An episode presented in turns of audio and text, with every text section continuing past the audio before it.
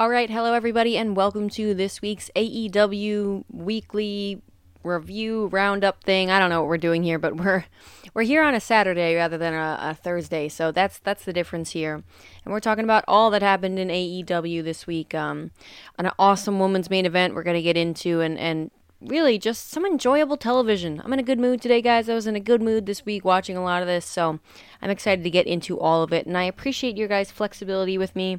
I know we did this last week and we did this week. I don't, I don't know if we're doing it next week. I would hope that we could just talk about Dynamite next week on Thursday, but we will see. Uh, there's a lot going on over here. Turns out a wedding takes a lot of planning, you guys, and a lot of your time. But um, none of that. We're going to get into this entire week of AEW uh, and some awesome pro wrestling and apparently some sports entertainment that happened uh, right after this.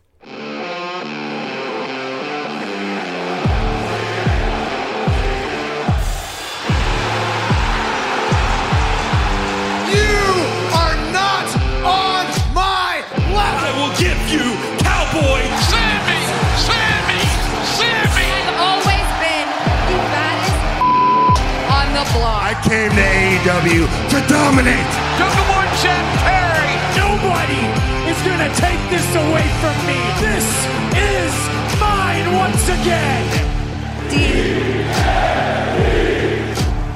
So, yes, you guys, it finally happened this week. Britt Baker is no longer our AEW Women's Champion. It is now Thunder Rosa, and um, and let's start there let's we're gonna do we're gonna do I said last week we're gonna do the mat thing. We're just kind of gonna jump around from here, there, and everywhere. Um, I have some stuff to talk about Rampage too. I really enjoyed Rampage this week, so we're gonna talk about that. But yeah, let's start with this woman's main event that happened on Dynamite and just jump right into it because this match, if I picked it apart, I could probably find a lot of stuff, quote unquote. I don't want to say wrong with it, but just stuff that was clunky, stuff that didn't really flow together well weirdly enough it kind of felt like a lot of the chemistry didn't really work here and there but like like here's the way i can put it. This was no you know Bayley sasha take over brooklyn. I don't think this was as good as the uh, unsanctioned match either. I think um i think at the same time though this match had a lot of expectations on it and i don't think that was necessarily fair to the women. I think that was the way that this got booked and, and it didn't really it had the weight of the Revolution match weighing on it as well.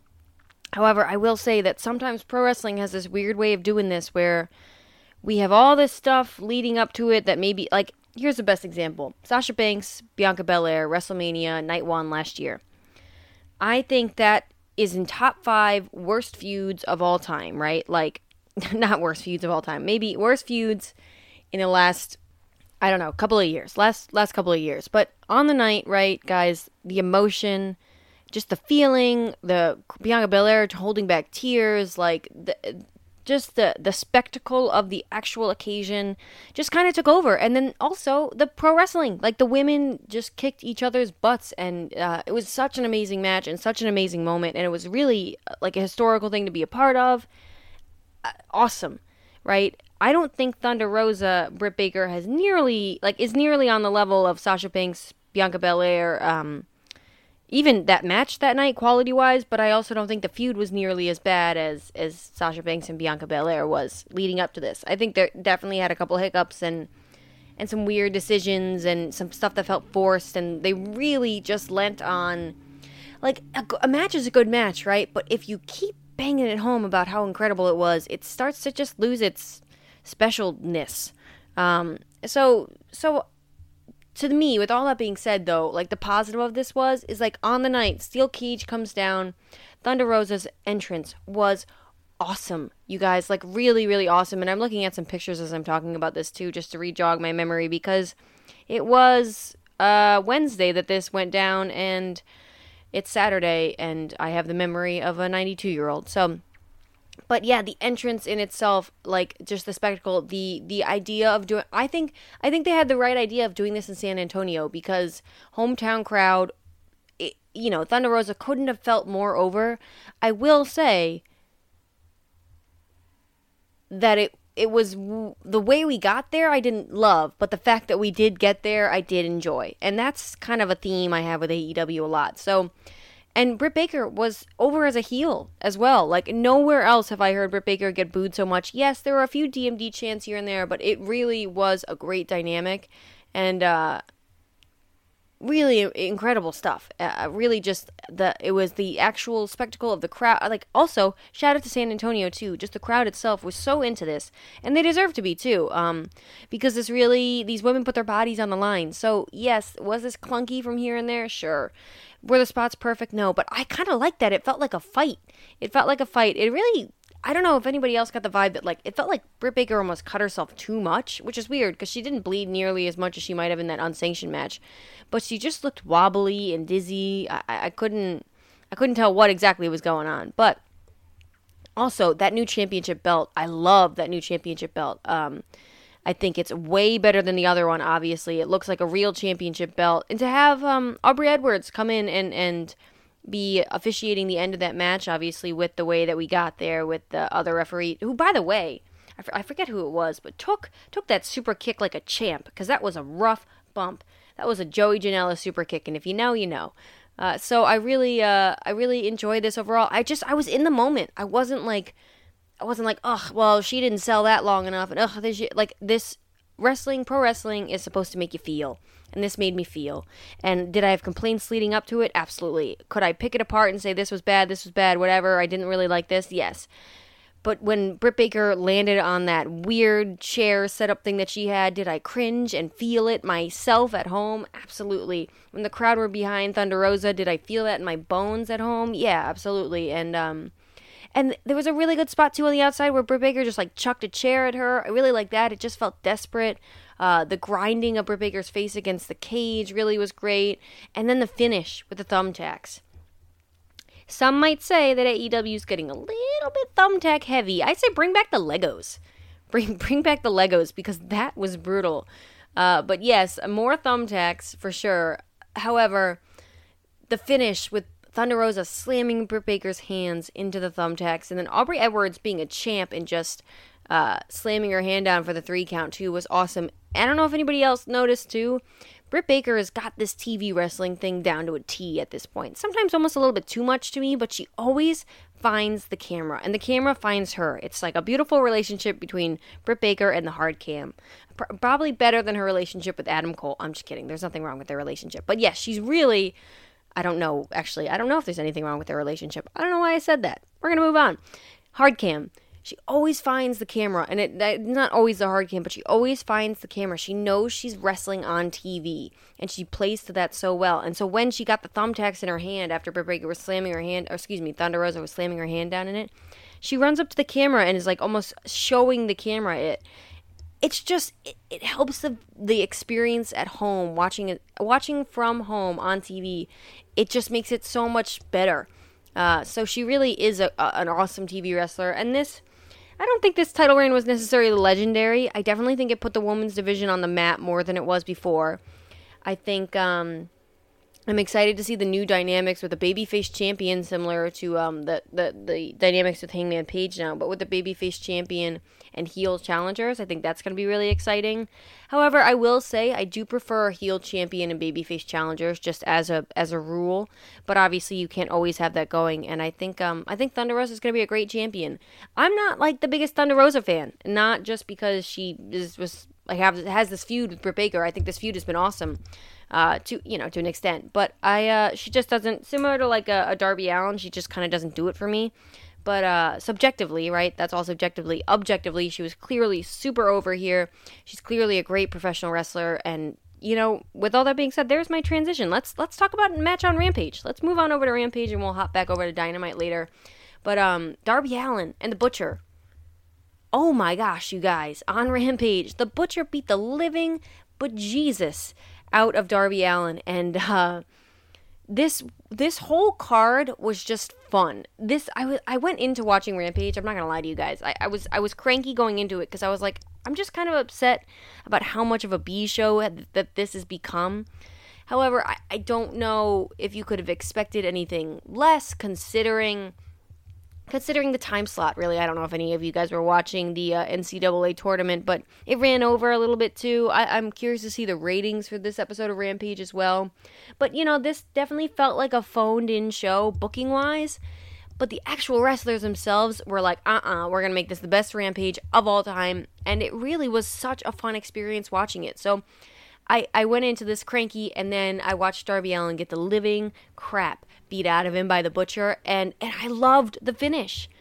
F- somehow, some way, guys, I loved a count out finish. I thought, yeah, if I got the crap beat out of me like the butcher just did to Darby Allin, like it makes sense that I wouldn't be able to pin this guy. Darby Allin is like the size of but- the butcher's quad, uh, and and there was a suicide dive too in this match where, like, oh my gosh, he went right into the railing.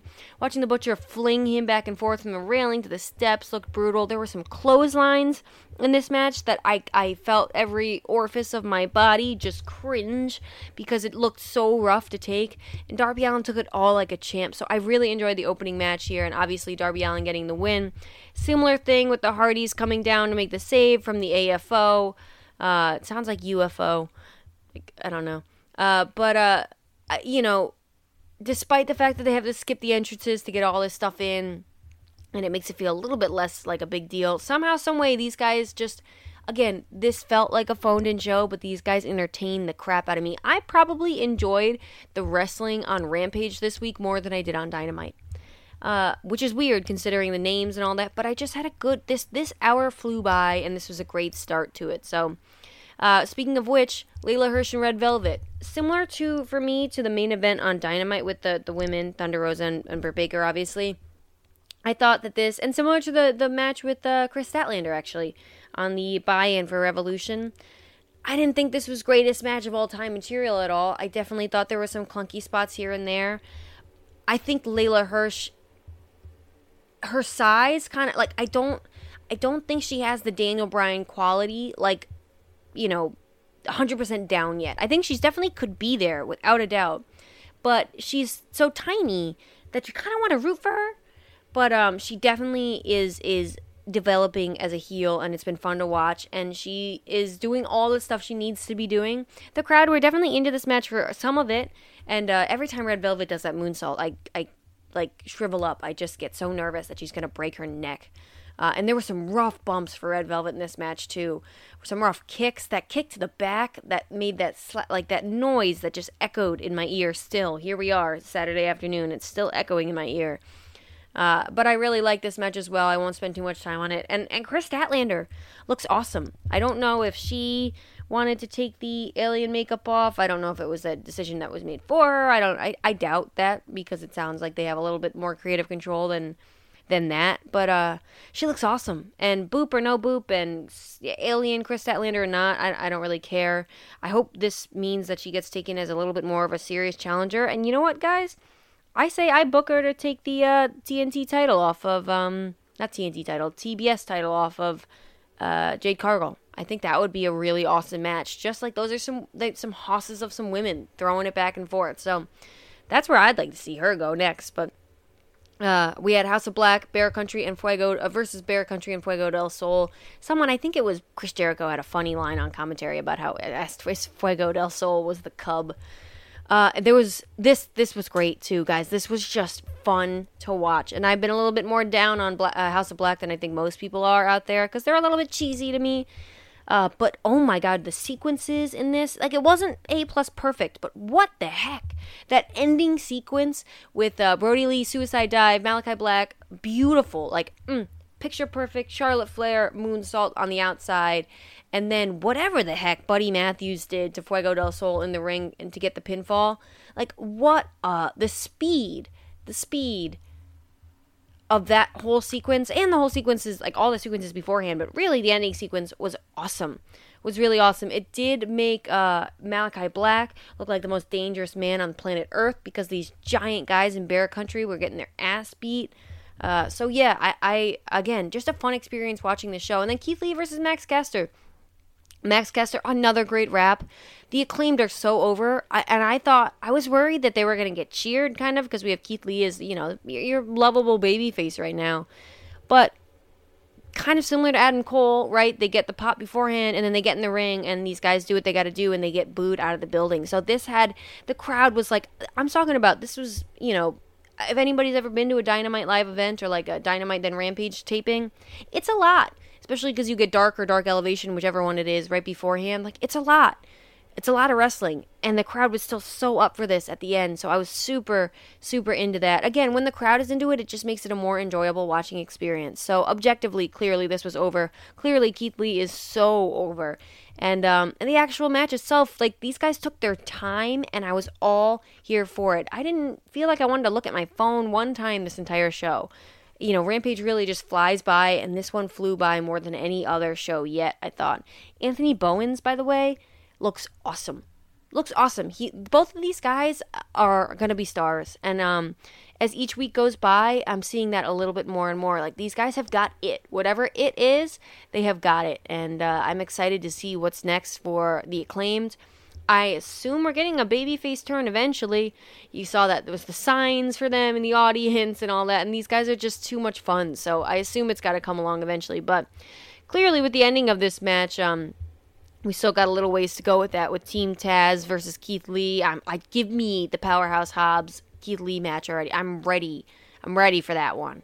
Uh, and obviously as well with uh, Swerve Scott, who just feels like a star as well. Still, I'm excited to see where they go. I assume we're gonna get uh, the acclaimed versus Keith Lee and Swerve, and then maybe we also get um, Keith Lee and Swerve versus Starks and Hobbs, and then we get the match of Hobbs and uh, Keith Lee, and then we also get Starks and Keith Lee. Uh, then we get Starks and uh, Swerve, and then we get Will Hobbs and Swerve. Like there's there's a whole bunch of combinations you can go from this, and I'm excited to see where they go next. So yeah, I really enjoyed uh, Rampage overall, guys. It's just a total viewing experience. The Hardys coming out, they're clearly over. Jeff Hardy looks great. I'm not I'm not taking back what I said. Well, you know what? This is my perfect transition back over to Dynamite, but Jeff Hardy does look great, so I will give him that. But like I said, that is a perfect transition for me to jump right into the Hardy Boys versus Private Party. And you know what? I don't know why I feel like I haven't heard their theme song in the longest time, but I love the beginning of Private Party's theme song. Whatever they says, oh my god, is that Private Party? I just like that's just for some reason it's just great.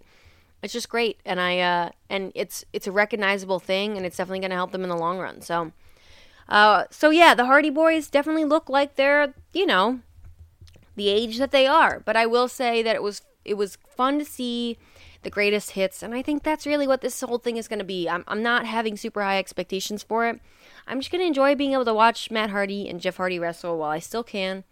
Uh, you know, these are guys of, of my generation as well. And uh, and like I, have said on this podcast before, I love Jeff Hardy specifically. Really, really love Jeff Hardy uh, growing up. So it's good to see that they're able to still do all this stuff. I thought Private Party looked great in this was this again another perfect, you know, fundamentally five star, you know, technical masterpiece? No. But it was fun, and the crowd. This was probably like the the match that the crowd were the loudest for uh, all night with Jeff Hardy and Matt Hardy, specifically Jeff Hardy being so ridiculously over. Jeff Hardy is is timeless, not necessarily in the ring, but he is timeless, and his relationship with the audience and the fans is timeless, and it's um, it's infectious. You know, it's hard to be cranky about the fact that maybe Jeff Hardy doesn't move as well and move as fast when, you know, there's just this beloved, you know, relationship between him and the Vans. And and I found myself being one of them on Wednesday night. So I like this match a lot, but there's not much to say. It wasn't anything incredible, incredible that blew me away, but it was just uh it was just fun to see that the Hardy Boys still are still so over and uh, and are still so beloved by the uh, by all wrestling audiences, really. So it's cool to see. Like, it's something about these guys, like specifically someone like a Jeff Hardy who comes over from WWE. Like, I was just baffled because the place that he was in that company, like just placement wise, of, of yeah, he had the Intercontinental title reign, but like he would have been so perfect as a Roman Reigns challenger because the crowd would have been so behind him, so beloved. And he, of course, we all know it's never going to happen. But imagine that hope spot. Imagine how loud that hope spot would be. Uh, and then he comes into, uh, and he was really doing nothing. He was just floating around. I'm pretty sure he was doing some 24 7 stuff, right? But like he, um, 24 7 title stuff.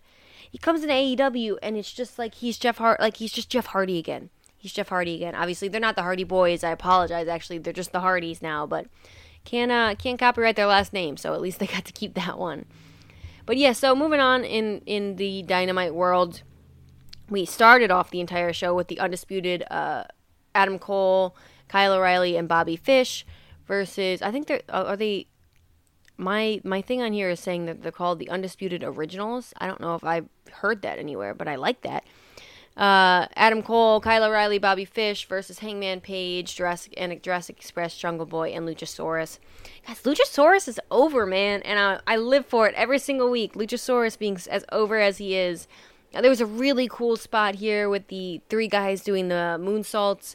Uh, you know, Jungle Boy in the ring and Luchasaurus and Hangman Page out of the ring. Luchasaurus doing it from the lowest spot, which was again mind blowing just to see how athletic that guy is and I had that face of um, that Jungle Boy had when he did a shooting star press off the stage onto the guys. I think it was at full gear, if I'm correct. But you know, I, I will say that this match didn't reach the heights of regular six man action. I think on Dynamite.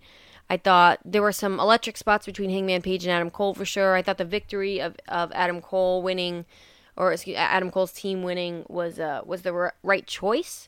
Uh, pinning Jungle Boy was a surprise, but I trust AEW wherever they're going with that. I don't think they just do that. I think they, they I think they have a calculated move for everything that they do. So, uh, but yeah, this wasn't anything super special for me. I wouldn't put it in the in the Hall of Fame of six man matches uh, in AEW history, but it was a fun opening match. I, I just I think I like the concept more than the actual execution of it in, in a lot of senses. So. Uh, and speaking which, speak perfect. Again, I like the concept. Probably the execution of it was Bryan Danielson, Bryan Danielson versus Jon Moxley. This match, I want to say went on too long, but I also don't because uh, Bryan Danielson and, and, and Jon Moxley are so fun to watch wrestle together. Yes, but this is was not electric at all, and it went for a fairly long time. And AEW, we we're not used to that as AEW fans. I don't think, but it almost had to go as long as it did. Not almost, I think it did have to go as long as it did to get to where we got towards at the end of the match, which was the fact that you've got a young rookie, right? In the ring against two of some of the most beloved professional wrestlers of all time, Bryan Danielson and Jon Moxley. How excited were you, me, everybody, and their mother for this tag team? And you've got Wheeler Yuta, who, yeah, is awesomely talented. Don't get me wrong, has had some cool matches, but like nothing super standout yet, right? Is getting cheered in a match with Bryan Danielson and Jon Moxley, getting the crap beat out of him. Uh, is Wheeler Yuta was over. I don't know how they constructed this to make that happen, but it worked. And then obviously, and I think that needed the length of the match needed to happen for that, and the fact that Wheeler Yuta needed to hang in with these two guys and have that great near fall and another great near fall in order. I, I think Chuck, yes, Chuck Taylor is awesome, but I think he was just another moving part in this whole situation the slap from William Regal, excuse me, the slap from William Re- William Regal. Guys, I am still hearing it in the other ear. Uh, that Leyla Hirsch hasn't taken over already. But yeah, that was rough, rough, and and and I have no idea how they're gonna get to where they're supposed to be going or where they're even freaking going with this. But I'm enjoying the ride. Yes, was the match too long as a viewing experience? Did I enjoy it? Not really were the last couple minutes super fired up and like the post segment really awesome? Yeah, absolutely. So worth it for sure. Just just just I don't I, I think I think I don't think the sequencing of this match also helped. I don't think having it happen right after, which wasn't a super super electric, right? Uh, six man tag team match right beforehand didn't really um didn't help its case. I maybe would have opened with this match that we're gonna talk about next, which was Scorpio Sky versus Wardlow for the AEW TNT Championship. And uh and yeah, this is I guess we're gonna talk about one more segment too, but this was this was you couldn't have gone wrong with where you couldn't have gone wrong really with the finish of this match, I think. And I think there was really two options that were out there, which was Wardlow was going to squash the crap out of Scorpio Sky, Scorpio Sky, and he was going to become the new TNT champion. Or you were going to have what we had happen here, which was MJF's interference. We had uh, obviously Shawn Spears' interference.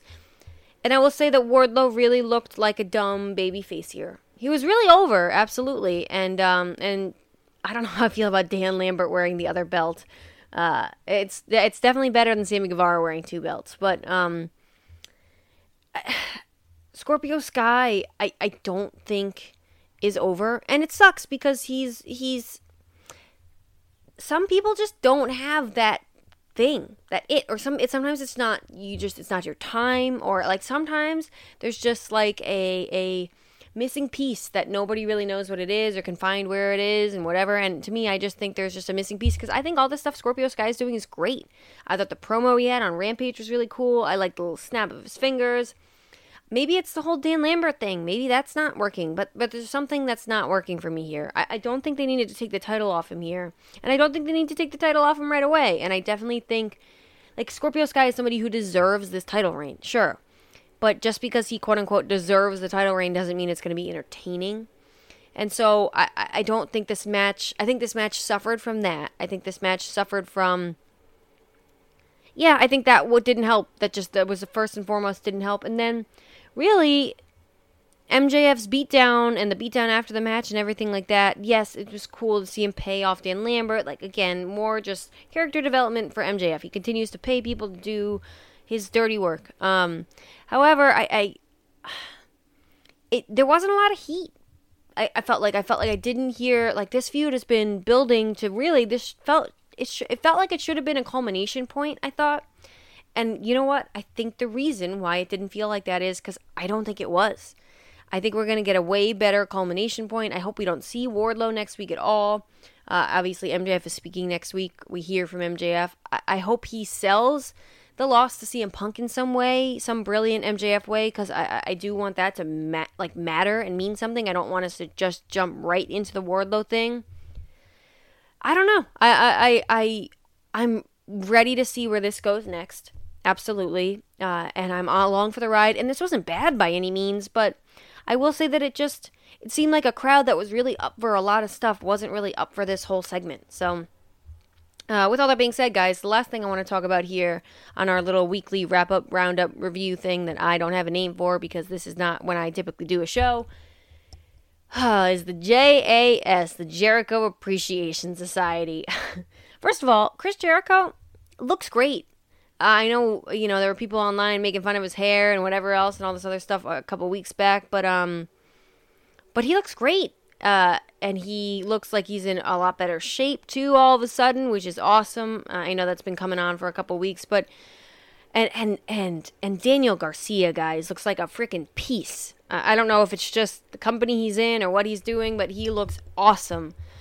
So my first my first instincts with this promo, if, if you guys didn't see it for any reason, go watch it first and foremost. But obviously, Chris Jericho calling himself a sports entertainer.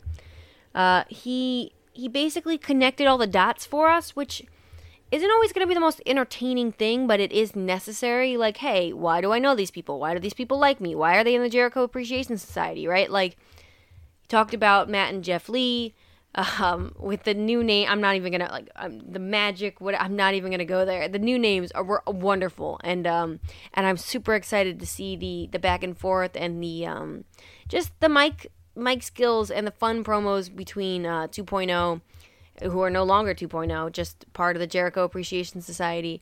And uh, Chris Jericho as well. I think the the all three of them already proved and and you know proved me right. They're gonna play off of each other so well. But seeing Daniel Garcia have that same kind of vibe with them. I was surprised. I didn't think I'd like that, and I think it really worked. But yes, Chris Jericho says he connects the dots. Why? Why? Um, with the Kevin Owens and the Jericho show, and get them signed for AEW, and then he talks about Daniel Garcia. He talks about January sixth, I think was the date, um, and he says that uh, you know Daniel Garcia was in an accident. He donated this money. Yada yada yada.